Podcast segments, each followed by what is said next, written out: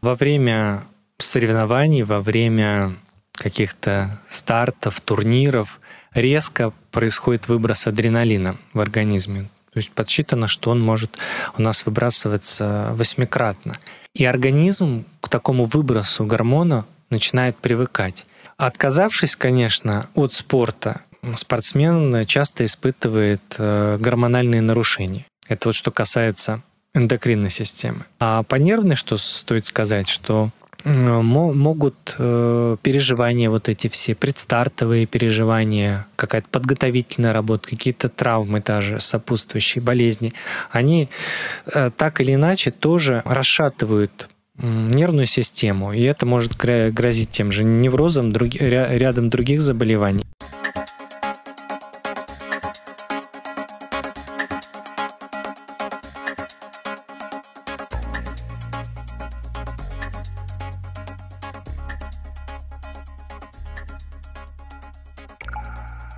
Подкаст «Гибкий ЗОЖ». Вместе с вами его автор-ведущий Антон Хоменко. Напомню сразу, чтобы потом в конце не забыть, как это обычно со мной бывает, подписывайтесь на э, телеграм-канал подкаста «Гибкий ЗОЖ». Ссылка в описании. Обязательно ставьте лайки в Яндекс Музыке и желательно только 5 звезд в Apple подкастах. Ну и, конечно, слушайте, получайте полезную информацию, чтобы быть красивым, здоровым и гибким. В последние годы в литературе появились сведения о повышении риска внезапной смерти, раннем развитии ишемической болезни сердца и гипертонической болезни у лиц молодого возраста, в том числе и у спортсменов. Проблема влияния резкого прекращения тренировок на состояние сердечно-сосудистой системы спортсменов сейчас становится все более актуальной, поэтому сегодня мы на эту тему и поговорим. Мы — это я и э, великолепный тренер по легкой атлетике Константин Воронцов. Костя, привет. Привет, Антон. Ты Очень рад представил всегда. меня, что мне как-то неловко стало. Слушай, ну вот мы с тобой обсуждали обсуждали эту тему. Э, действительно ли так опасно на самом деле делать перерывы в занятиях спортом? Потому что, ну, это же обычное дело, да? Ушел в отпуск, какое-то время не занимаешься, даже если ты все делал как положено, дисциплинированно, все по графику было. Э, ну, подумаешь, набрал лишнего веса э, чуть-чуть, подумаешь, ну, немножко потерял форму, но это же мышечная память, она все прекрасно помнит, и если ты, например, две недели не занимался, занимался, то потом вернулся в спорт, ну и достаточно быстро э, набрал ту форму, которая у тебя была до этого. А тут вот выяснилось, что не так-то все и просто. Да нет ничего простого. Просто получается, что когда мы там условно две недели болеем гриппом или еще чем-то, да, или травма какая-то на короткий период времени, то, в принципе, ничего страшного. Но когда у нас период в районе там 6 месяцев, 7 месяцев, и мы потом опять возвращаемся к занятиям, то тут могут быть разные проблемы, связанные с возобновлением деятельности. Ну вот э, я очень долго серьезно ничем не занимался, ну, по крайней мере, бегом. У меня за зиму, может быть, было 5 пробежек. В общей сложности. Я автор ведущий подкаста «Гибкий ЗОЖ». Настолько гибкий, что бегаю э, примерно два раза в месяц, а то и реже. Вот. Но там, на самом деле, конечно же, были э, уважительные причины для этого. У меня травма была небольшая, там болезнь. Вот. Ну и потом последнее время, конечно, ну, жду весны. Вот. И очень многие же люди ждут весны, да, лета, чтобы начать бегать, э, потому что поздней осенью, зимой очень многие прекращают эти занятия. А, вот. Ну, надеюсь, что они занимаются чем-то другим для поддержания э, своей формы великолепной. А, но давай все-таки попытаемся разобраться, что будет, если прекратить тренироваться. Тут же причина на самом деле не имеет никакого значения. Просто прекратил тренировки и все. А там уважительная причина – это болезнь или просто лень. Это же уже никого не интересует. Природу это не интересует. Она тебя накажет. Но я думаю, чисто психологически все-таки имеет значение, потому что когда ты просто болеешь гриппом, то тебе достаточно просто объяснить самому себе, почему ты не можешь сейчас пойти тренироваться. Потому что когда ты ну, даже такой продвинутый спортсмен-любитель, который выступает на каких-то стартах, который так или иначе повышает результаты свои, пускай в своей возрастной группе, на каких-то дистанциях, там, скажем, 10 там, и 5 э, тысяч метров, но он все равно, как спортсмен, он развивается. И вот если у него грипп какой-то, то, конечно, он понимает, что сейчас его форма откатится, что ему придется восстанавливаться после, после болезни, что придется нагрузку где-то понижать, то так легче. Другой вопрос, когда это все сделано по тому, что лень просто или там непогода, или еще какие-то причины, которые не объективные для того, чтобы ты действительно прекратил занятия на долгое время. А потом весна, птицы запели, и ты опять пошел такой весь тренироваться.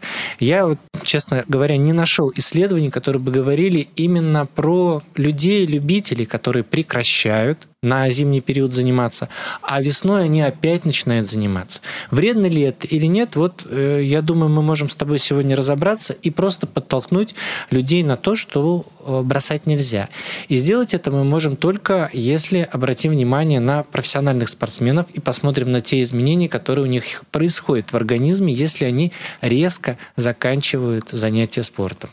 И сделать параллель уже от спортсменов профессиональных до спортсменов-любителей. Потому что одно дело, когда мы год пропустили, занялись, опять у нас интенсивность пошла, там тренировки регулярные пошли, и продолжили. А другое дело, когда люди это регулярно делают. То есть вот год лето отзанимались, бросили, опять отзанимались, опять бросили, опять отзанимались, опять бросили. И так на протяжении нескольких ну, лет. то есть э, ты имеешь в виду э, ситуации, когда эти перерывы регулярны? Регулярно. То есть, может, они происходят не каждый месяц, но вот э, примерно, ну, собственно, слушай, многие люди так и занимаются, э, потому что у нас же есть только два стимула для того, чтобы худеть. Это к лету и к новогоднему корпоративу, особенно девчонки, чтобы влезть в красивое платье. Вот все, больше никаких причин не существует. То есть ты э, на корпоративе отгулял, на новогодние праздники отъелся, ну и там ближе к лету уже начинаешь работать со своей фигурой. Лето прошло, до Нового года время еще есть, ну и как бы нафиг спорт. Вот. Но если лето хотя бы длинное, там нужно себя в форме держать 2-3 месяца, пока погода позволяет на пляж ходить, там раздеваться, э, то э, Новый год это вот один миг только, ради которого приходится э, трудиться. Вот. Но э, давай э, тогда поговорим о том, какие изменения э, могут произойти, если вот таким образом э, прекратить э, занятия спортом, на какую и сколько. Э, просто я читал разные исследования, в том числе то, что и ты мне присылал. Э, ты работаешь, занимаешься спортом, и у тебя, например, уходит, ну, грубо говоря, месяца три для того, чтобы добиться какого-то результата, и потом ты прекращаешь, и всего э, одна-две недели, и все э, откатывается назад, как минимум. В лучшем случае до того же момента, как и было. Ну, вот считается, что резкое прекращение занятий, оно влияет и на деятельность головного мозга. Провели исследования на бегунах марафонцев и пришли к выводу, что действительно у них после прекращения занятий резкого, то есть там двухнедельного, а, был эксперимент на две недели, они прекратили занятия, и выяснилось, что у них в течение этих двух недель подавленное состояние очень. Потому что человек, который регулярно начинает заниматься, у него тело начинает перестраиваться, все органы организма перестраиваются на новый лад, на новую физиологию. И потом, когда все это резко заканчивается, то, соответственно, организм продолжает работать примерно в том же режиме, а, требует такое же количество питательных веществ, которые он потреблял во время тренировок интенсивных или, или малоинтенсивных, но, в общем, он все равно на повышенном таком энергопотреблении живет. И потом, когда резко заканчивается, то люди, вот считается в этом исследовании, они чувствовали такое депрессивное состояние. Конкретно каких-то искажений у них не было, то есть в поведении или, чего, или еще чего-либо, но они именно чувствовали, что очень подавлены, что они не могут заниматься. То есть это тоже причина такая, которая влияет на то, что человек резко заканчивает заниматься. Ну, естественно, у нас был выпуск э, когда-то очень давно, мы с тобой записывали про э, то, как спорт, э, занятия спортом влияют на наш мозг, развивают память и другие способности. Э, можно его переслушать. Не так давно у нас с тобой закончился цикл из пяти выпусков, где мы рассказывали о физических качествах человека. Э, вот выносливость тоже была там и сила, и выносливость. Вот как на них, на эти физические качества влияют перерывы в тренировках. Вот тут интересный момент. А, считается, что сила падает не так быстро, как выносливость. Выносливость падает гораздо быстрее. То есть там буквально через две недели показатель там, МПК, он может опуститься примерно на, 2, на 10%, а через три недели уже на 15%. А через три месяца ухудшится на 20%. Показатель МПК, кратко напомню, это то количество кислорода, которое может потребить организм и усвоить его во время нагрузки, потому что кислород у нас требуется для того, чтобы вырабатывалась энергия. Так вот, у спортсменов, неважно каких, да, профессиональных, непрофессиональных, эти показатели в течение Э, двух недель они начинают резко падать. А вот сила, она имеет тенденцию к тому, что падает не так быстро.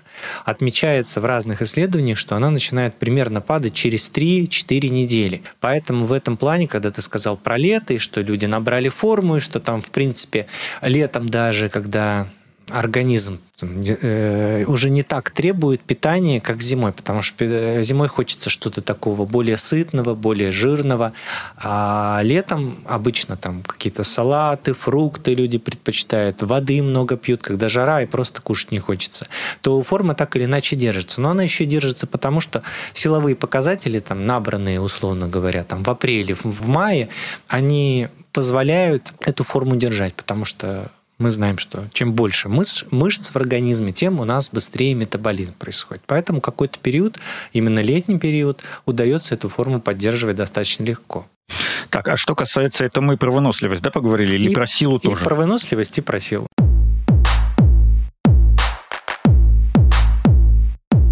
Естественно, что во время занятий спортом э, укрепляется и сердечно-сосудистая система. А первый признак того, что ну, с сердечно-сосудистой системой не все в порядке, это изменение артериального давления. Вот есть ли какие-то, какое-то влияние, оказывают ли на давление и, возможно, на что-то еще, например, на уровень глюкозы, потому что когда ты занимаешься спортом, все-таки так или иначе ты э, тратишь энергию, а глюкоза это ну, один из составляющих э, нашей нашей энергии, которую мы можем тратить, она в еде э, не только в сладком, как э, для многих покажется странным, а вообще глюкоза есть почти в любой пище. Э, да, и давление, и уровень глюкозы после прекращения занятий резко повышаются. Проводилось исследование в 2015 году в журнале прикладной физиологии, и там людей в течение определенного времени, там в течение 8 месяцев, они занимались именно аэробными упражнениями. Ну, тут, скорее всего, и бег, и гребли не, не даны данные, и там и вело, велоспорт какой-то. То есть они занимались аэробными упражнениями. И у них за этот период уровень глюкозы нормализовался, давление выровнялось, понизилось. Но как только они прекратили заниматься, через две недели у них опять э, уровень глюкозы стал повышаться, и давление тоже стало повышаться. Интересная система. То есть нужно заниматься постоянно, ну, регулярно для того, чтобы поддерживать себя в форме, ну и не только себя, а, но и свой организм. Ну и естественно, что мы странно, что с самого начала об этом не сказали. Просто когда человек э, набирает форму в результате занятий спортом, когда он бросает, э, то, соответственно, есть-то он не бросит, да, это же более важная вещь, еда в нашей жизни. Да. Соответственно, что набирается вес. Да, и такая получается привычка. То есть э, спорт как привычка. То есть, если ты заставил себя ходить на тренировки или там регулярно делать, или как-то по приложению заниматься, заставил себя делать, вошел в привычку, и у тебя вместе с этим начинают другие привычки вырабатываться. Там регулярно, скажем, принимать душ, там а, нормализовать свой режим дня, правильно питаться, там больше фруктов, овощей в пищу потреблять. И потом, когда ты заканчиваешь, ну и плюс еще повышенное потребление калорий, когда ты заканчиваешь резко, то эта привычка пищевая это остается, то есть ты начинаешь как бы по инерции дальше также питаться, дальше также больше потреблять, а, а организму уже больше и не требуется. Ну и, соответственно, конечно, люди, которые резко бросают, они начинают толстеть. Ну вот тоже, возможно, люди не сразу увидят это в зеркале, да, эти изменения, но многие знают, что э, процент жировых отложений начинает увеличиваться. Так вот, в 2012 году другое исследование проводили, э, где пловцы сделали пятинедельный перерыв и столкнулись с тем, что у них за пять недель, это профессиональные пловцы, было на 12% увеличено количество жира в организме. Но э, другая группа в этом исследований, эти пловцы поддерживали форму, то есть они в течение э, недели два раза занимались. Просто какие-то упражнения легкие, посильные, и какая-то аэробная нагрузка была. И вот у них процент жира увеличился всего на 5%. То есть у них был объем нагрузки большой, эти совсем понизили, у них на 12% выросло, а другая группа там, получается, два раза в неделю они все-таки занимались хоть чем-то, у них все равно на 5% выросло. Ну вот мы перешли уже к профессиональным спортсменам, потому что все мы, ты, я, э, наверное, большинство людей, которые нас слушают, это все-таки спортсмены-любители, которые либо для себя занимаются спортом, чтобы быть, естественно, красивыми, здоровыми и гибкими, ну или для того, что иногда участвуют в каких-то стартах, э, ну или к марафону, или к полумарафону, готовятся такие достаточно скоро начнется уже сезон, может быть, уже даже начался где-то. Вот, поэтому э, у них э, все строится именно э, на тех стартах или на каких-то потребностях э, своего собственного организма. Но есть профессиональные спортсмены, для которых спорт – это работа, с помощью которой они зарабатывают деньги, кормят себя, свою семью. Есть ли в занятиях профессиональным спортом уже сам по себе какой-то вред для организма, для каких-то отдельных систем, ну вот, чтобы далеко не ходить, например, для сердечно-сосудистой системы, которой мы сегодня уже посвятили достаточно много времени. Ты, наверное, знаешь, как любитель футбола, когда часто очень на матчах футболисты просто раз падают, и врачи ничем помочь не могут. Ну, это, слава богу, не настолько популярное явление. Ну, наверное, многие помнят такого датского футболиста Кристиана Эриксона, который на чемпионате Европы 2020 года, который, правда, проходил в 2021 году, а, вот он просто упал во время матча, по-моему, Дания с Финляндией. Это был первый тур группового этапа, и он просто упал. Ну, и достаточно долгое время ему оказывалась помощь. Слава богу, сейчас с ними все в порядке. А, он прошел длительное восстановление, после, по-моему, через полгода, как все это произошло, он уже снова начал играть в футбол, но он уже не играет на таком высоком уровне, то есть он а, тогда играл то ли за Тоттенхэм, то ли за Интер, ну, в общем, за такой достаточно серьезный клуб. Вот э, сейчас он э, на полгода подписывал контракт с Брентфордом, это, ну, такой середнячок английской премьер-лиги, вот, и продлил он контракт, не продлил, что-то я даже как-то не знаю, но факт в том, что, как бы, слава богу, с ним все в порядке, но вот он восстановился, но, как бы, ему врачи говорили, говорили, что как ты не старайся, все равно на тот же уровень ты уже не вернешься. Ну, проблема какая-то с сердцем была, даже диагноз называли, но я не помню сейчас уже. В общем, есть случаи, когда люди, профессиональные спортсмены, умирают либо на соревнованиях на крупных, либо на тренировках просто человек себя хорошо, прекрасно чувствует, и вдруг бах, и все. Там или тромб отрывается, или там инфаркт случается, как-то не странно. И вот казалось бы, да, вроде э, спорт — это здоровье, да, что люди занимаются э, спортом ради здоровья, но такие случаи случаются. Почему это происходит? Потому что нагрузка в профессиональном спорте, она очень высокая, и, как правило, для того, чтобы там, подготовиться к футбольному матчу или там, подготовиться к какому-то важному старту для себя. Начинает в этот период перед соревнованиями расти очень сильно нагрузка, интенсивность повышается. И часто организм, он просто не справляется с этой нагрузкой. И когда старт или соревнование, там получается э, большой стресс, вырабатывается большое количество адреналина, организм мобилизуется на то, чтобы хорошо выступить, хорошо показать себя. И на пределе на этом получается, случается, ну, вот такие какие-то летальные исходы. Вот. Ну и, конечно, организм спортсмена профессионального, он перестраивается. То есть вот такой пример. У нас обычный человек в своей обычной жизни там 50-60 миллилитров примерно крови перекачивает, а спортивное сердце от 140 до 160 миллилитров крови в минуту может перекачивать. Ну и, соответственно, когда человек прекращает занятие, то, соответственно, у него эти показатели начинают резко падать. То есть там вообще другая физиология, по-другому организм работает. Если резко закончить, то опять же тоже э, это очень сильно влияет на то, что сосуды будут быстрее изнашиваться. Ну и в ходе тренировок уже после занятий, потому что нагрузка такая высокая уже не будет. Вот, скажем, вспомните, если нашего Владимира Куц, да, легендарного бегуна, олимпийского чемпиона в беге на 5 тысяч метров и 10 тысяч метров, он проводил очень жесткие тренировки. До сих пор там многие удивляются, как вообще можно было такое бегать, там 40 раз по 400 метров, там на уровне минуты он бегал по стадиону или там мог бегать э, раз 60-80 раз по 200 через очень короткий отдых, там порядка 10-15 секунд. То есть проводил очень жесткие вот эти интервальные тренировки. Но его как раз-таки пример показывает о том, что он после того, как закончил спортивную карьеру, он не смог ни тренироваться, ни вообще найти как-то свое место в жизни дальше, потому что он э, тренером пробовал работать, но он очень быстро ушел из жизни, потому что организм за эти тренировки, он сильно износился. И все. И получается, ну, как бы жизнь э, прекратилась его. Такой вот грустный, но факт.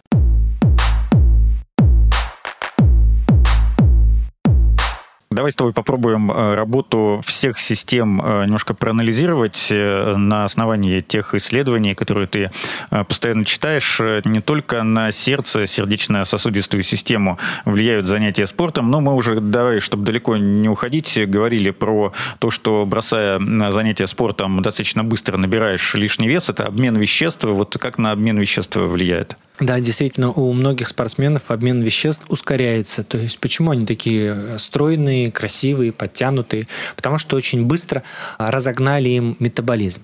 Но опять же, за счет разгонки, там, скажем, мышечной системы, там, дыхательной системы, подавляться могут другие системы, которые не участвуют, скажем, напрямую в спортивной деятельности. И это все приводит к тому, что наш мозг, он начинает как получается, переориентируется именно на эти системы в ущерб другим. И э, э, поскольку эти зоны подавляются, то это потом может э, приводить к тому, что спортсмен становится более раздражительным именно психически или не сдержанным. Это может приводить дальше к депрессиям, к разным вот именно психическим расстройствам. Именно вот спортивная деятельность, а страдать будет психика. Как э, страдают э, или, наоборот, не страдают э, все-таки большая нагрузка силовая, много работы на выносливость, и мышцы, позвоночник, колени, всеми любимые, кто интересуется, как бег разрушает колени, мы уже объясняли, что никак. Послушайте наш выпуск о мифах о так называемом вреде спорта. Но вот как на мышцах и позвоночнике, ну и на других каких-то частях тела занятия спортом интенсивные сказываются, ну и, естественно, как влияет перерыв в этих занятиях. Опять же, высокая нагрузка, она влияет на то, что ткани и органы внутри организма, они, бывает, не успевают адаптироваться к высоким нагрузкам, потому что любая тренировка, она развивает все органы и системы организма неравномерно. неравномерно. Такое есть понятие, как гетерохронность, то есть э, развитие и адаптация системы организма в разное время. Например, мышцы у нас растут достаточно быстро, а вот, скажем, сухожилия и связки, они адаптируются к нагрузке долго, то есть там до полугода могут влияние тренировки на эти отделы происходить дольше. И при усиленных каких-то интенсивных тренировках, конечно, э, могут страдать хрящи, может страдать позвоночник – и это, да, с этим даже сталкиваются молодые спортсмены там, в районе там, 20-22 лет. Они уже испытывают часто боли. Вот э, все очень помнят, ну, я точно не знаю, поэтому сразу скажу. Лепницкая у нас была Юля. Да. И она была звездой. То есть там в Сочи просто все ждали, что следующая Олимпиада, она, у нее будет золото. Но вот Сочи закончилась, и Юлия ушла из спорта. Что случилось? Я как-то, ну, наверное, года два назад... Я тебе расскажу, что случилось. Ну, давай, расскажи, расскажи что ты знаешь. Года два назад я что-то, думаю, вспомнил, думаю, а где же она? Как бы мне стало интересно, я начал читать, и вот там какие-то травмы, болезни, она очень долго восстанавливалась после этой Олимпиады. И, в общем, она все, она закончила спорт. И я думаю, что это произошло потому, что была высокая нагрузка на девочку в ее, в ее возрасте, потому что организм только растет, там нужно быть очень аккуратным при нагрузках, при тренировках. Ну а тут, поскольку Олимпиада, человек талантливый, ну и хотели, конечно, тренеры ее подготовить, быстро-быстро вывести на какой-то пик формы именно к, олимпи- к Олимпийским играм. А потом, соответственно, уже когда нагрузка была большой, организм не справился, и пошла серия травм, которые ей просто не позволили дальше оставаться в спорте и, ну, и заниматься любимым делом, по сути дела. Потому что, ну, взять там, там того же Плющенко, он все-таки до 30, до 33 лет смог в спорте находиться. Это же, да, у него, понятно, там были травмы, это в профессиональном спорте э, не, не редкость, но тем не менее он смог находиться, потому что все же тренеры его, они смогли его подготовить в долгую. То есть не как проект какой-то коммерческий, вот мы подготовили тебя, ты выступил и все, а именно человек в долгую нач... Э, смог заниматься. Ну, это вообще как бы есть э, такой прием работы, что ли, у Этери Тутберидзе, у тренера, которая подготовила очень многих олимпийских чемпионок. Вот Анна Щербакова, которая олимпийская чемпионка сейчас 2022 э, года. Там же и Александра Трусова, которая серебряную медаль завоевала, это тоже ее подопечная. Ну и Лепницкая тоже была подопечной и занималась в группе у Этери Тутберидзе. У нее, видишь, самое главное, пока пубертат не настал, пока человек, девочка, у нее она, ну, большинство ее спортсменов это девчонки, одиночницы причем. Пока еще тело не начало меняться, пока она способна высоко прыгать, делать четверные обороты и так далее, то есть нужно выжить все, что можно. И потом уже как бы, ну, человек выбрасывается на помойку, кто-то идет э, ведущим на Первый канал, про кого-то мы сейчас вообще ничего не знаем, как про Лепницкую. Но вот что касается Лепницкой, э, да, естественно, что вот то, о чем ты говоришь, это имело место быть, но э, еще важную роль играла психология. Потому что, ну, как я читал в разных интервью, самой Лепницкой это фигурное катание вообще нафиг не упало никуда. Она им не интересовалась абсолютно. Вот. Но родители, особенно мама, очень хотела, прям спала и видела свою девочку олимпийской чемпионкой по фигурному катанию. Ну, нормально, да? Родители родителям э, хотеть, чтобы ребенок добился какого-то полномасштабного успеха. Вот. И Липницкая же тогда в Сочи, она в одиночном катании, в одиночной программе она провалилась, а э, именно вот с этой Олимпиады с 2014 года в фигурном катании появились командные соревнования. И вот тогда сборная России заняла первое место, то есть, соответственно, Липницкая стала олимпийской чемпионкой в команде. Вот. И она э, подошла к маме с этой золотой олимпийской медалью и сказала, мам, ну вот, типа, это же то, чего ты хотела, я стала олимпийской чемпионкой. Мама сказала, да, это то, чего я хотела. Ну, и у Липницкой все уже. Интерес сразу же пропал. Типа, ну, слава богу, мама довольна, а мне уже пофиг совершенно, что будет дальше. И, возможно, что это тоже повлияло, что буквально через несколько дней были старты как раз у одиночниц после этих командных соревнований. Ну, и она там уже выступила, так сказать, э, ну, цензурное слово хочу подобрать, на отвали, скажем так. Типа, ну, главное, слишком много не нападать, а там уже... Э, давай, мы с тобой говорили сейчас э, про мышцы и позвоночник. Давай, чтобы далеко, э, чтобы два раза, так сказать, не вставать, сразу поговорим про травмы, потому что они у тебя последним пунктом, ну, мы, так сказать, логически сюда подведем. Неизбежно, конечно, все профессиональные спортсмены сталкиваются с травмами. Вот вчера буквально смотрел, ну, не, не вчера, я два дня смотрел, первый день смотрел, и э, вчера смотрел, вчера я 1500 метров смотрел, э, частично 5000 метров смотрел. Чемпионат России в помещениях сейчас идет, ну, закончился, получается, вчера. А смотрел еще, получается, в пятницу первый день соревнований. Там смотрел 800 э, у девчонок, э, тройку смотрел, э, ну и слушал то, что комментаторы говорят, как вообще у нас спортсмены тоже реагируют на то, что они не могут сейчас участвовать в международных стартах. И вот сейчас вижу такую ситуацию, что, во-первых, видимо, спортсменки, все практически спортсмены, спортсменки, все практически переболели вот этими вирусами, которые у нас были в декабре. Потому что результаты, не сказать, что они у всех высокие. Особенно там в прыжках высоты, высоту, в прыжках шестом, э, те же там 800, э, не у всех высокие. Вот многие как раз-таки в интервью говорили, что они это переболели этот период. В частности, комментаторы говорили о том, что при подготовке к стартам, конечно, опять же, нагрузка увеличивается. То есть нужно показать результат. Это еще у нас связано с тем, что спортсмен часто находится на бюджете какой-либо области или региона, и ему за его профессиональную деятельность, платит э, государство некие деньги. И для того, чтобы подтвердить, опять же, свой статус, там, скажем, а, подтвердить звание кандидата в мастера спорта, или занять нужно призовое место обязательно, или призовое, или вообще выиграть вид, нужно очень-очень сильно стараться. И, конечно, организм, опять же, он перенапрягается в такие периоды. Поэтому не случайно, что при подготовке к соревнованиям, к стартам спортсмены травмируются один сезон, второй сезон, третий. И эти травмы, они, конечно, э, у спортсменов накапливаются. Поэтому, когда уже уходит в обычную жизнь, то болит там, болит здесь, болит тут. Может организм реагировать на погоду, на какую-нибудь психологическую там э, вещь, да, которая в жизни случается, эмоциональная, там, не знаю, не дай бог, кто-то умер или еще что-то, стресс опять. И люди, обычно спортсмены, они часто вообще не готовы нормальной жизни. Это хорошо, если тренер как-то спортсмену подскажет, что обязательно вот мы сейчас тренируемся, ты, ты выступаешь там на чемпионате России, но ты, пожалуйста, учись, то есть ты получай какую-то специальность.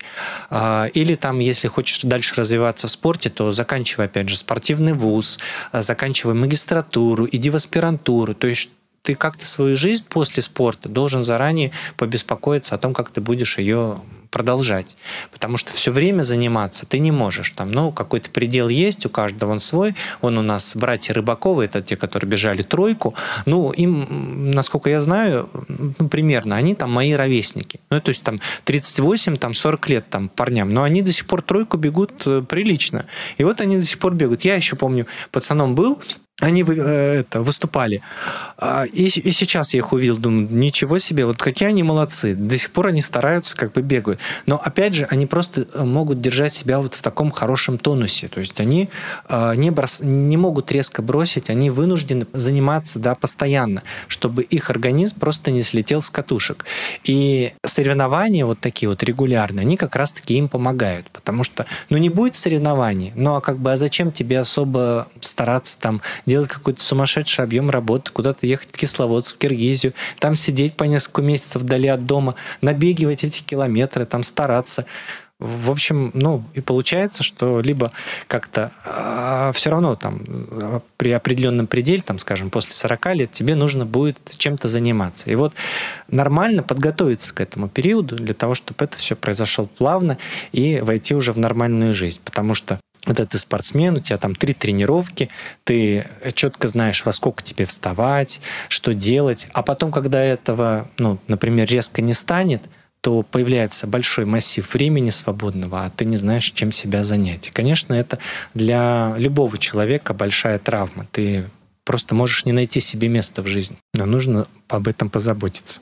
Нужно об этом позаботиться заранее, поэтому футболисты известные, они еще даже не окончив карьеру, уже э, имеют долю в каком-то бизнесе, ресторан у кого-то, гостиница, у кого-то что-то еще. Ну, в общем, это довольно популярная история, ну, потому что не каждый футболист, он когда-нибудь станет тренером. Да, это бывает. Действительно, очень многие, почти все тренеры, которых мы сейчас видим, знаем, они когда-то были футболистами, но не каждый хороший футболист, во-первых, становится хорошим тренером, и не каждый хороший тренер э, был э, во время своей игровой карьеры хорошим футболистом. Например, вот Юрген Клоп, э, тренер Ливерпуля, замечательный тренер, очень талантливый.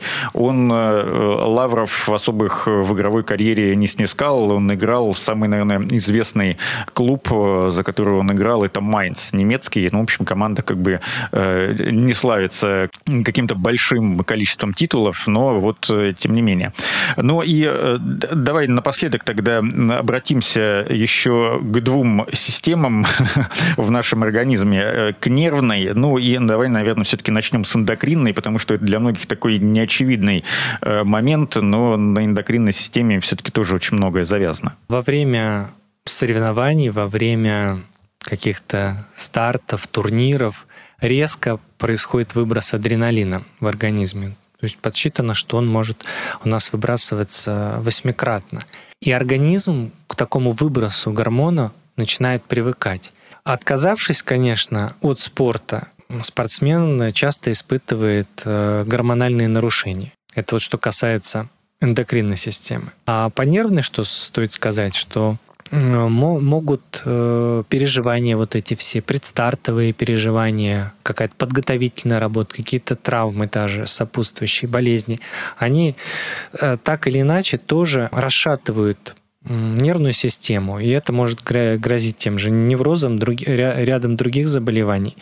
И психически иногда тоже тяжело выдержать большую нагрузку, потому что, помнишь, мы когда говорили с тобой про то, как мы можем повысить скорость, вот э, преодолеть этот скоростной барьер. Вот для того, чтобы его преодолеть, тебе нужно там, ну, ну условно говорю, за, за год, за полтора проделать гигантский объем работы, чтобы этот скоростной барьер выскочить да, из-за него. А для того, чтобы тебе перейти на новый уровень, тебе надо повысить опять нагрузку, опять-опять больше тренироваться, больше стараться, как как-то ну, из себя выжимать. И опять же, страдает очень сильно нервная система.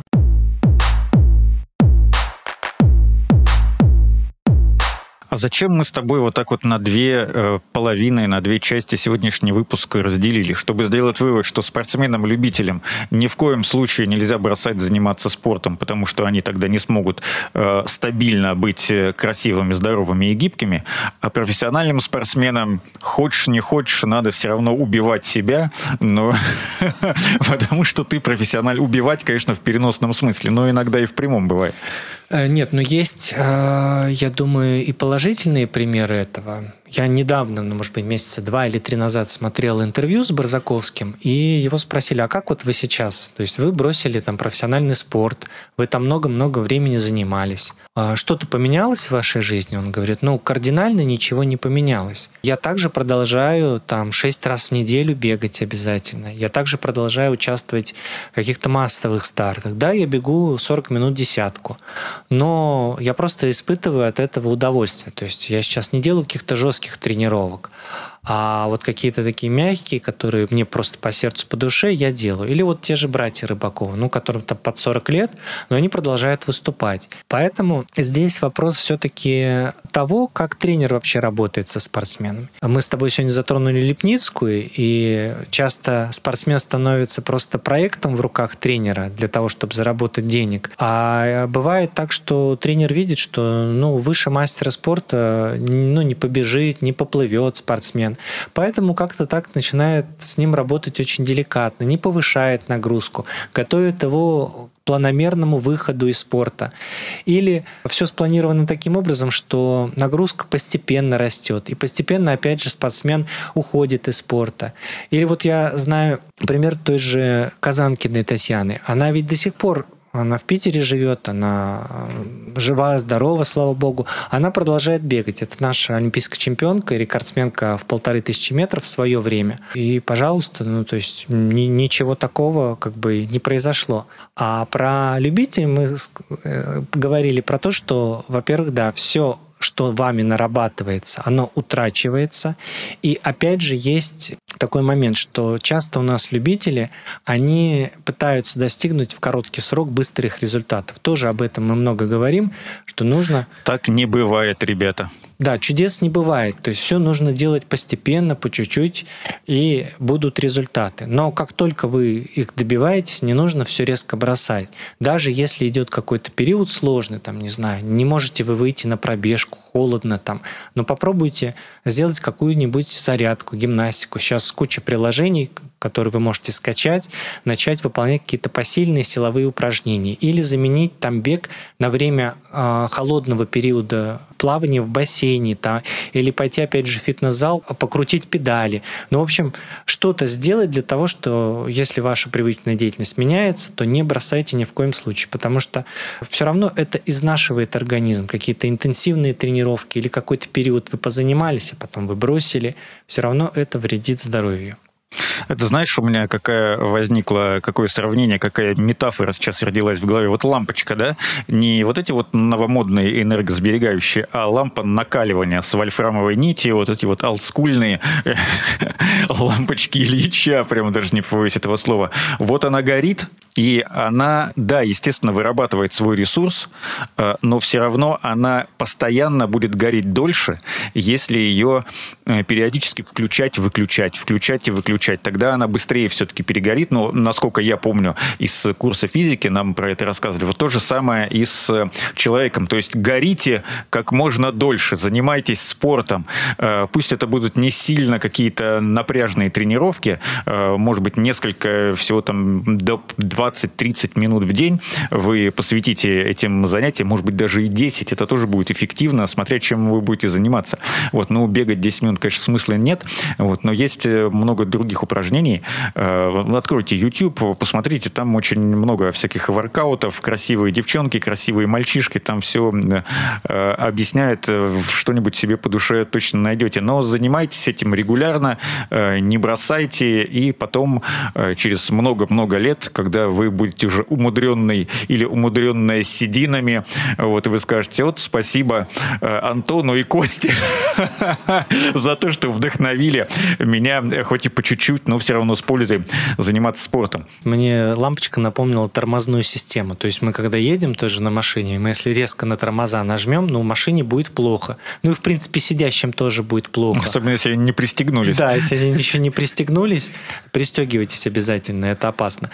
Вот. Наоборот, это, это безопасно. Опасно, наверное, ты имел в виду ездить не пристегнутым. Не пристегнутым, да, не пристегнутым.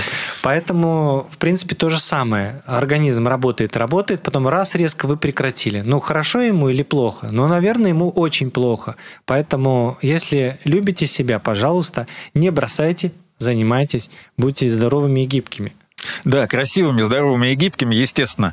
Э, наверное, несколько раз уже повторили эту фразу только в сегодняшнем выпуске. Ну и как бы это со временем стало таким, знаешь, девизом подкаста «Гибкий ЗОЖ». Э, не забывайте подписываться также на наш телеграм-канал, если вы этого еще не сделали, ссылка в описании. Ну и, соответственно, лайки в Яндекс Музыке, желательно только 5 звезд в Apple подкастах. Э, до встречи в следующих выпусках. Всем пока. Пока.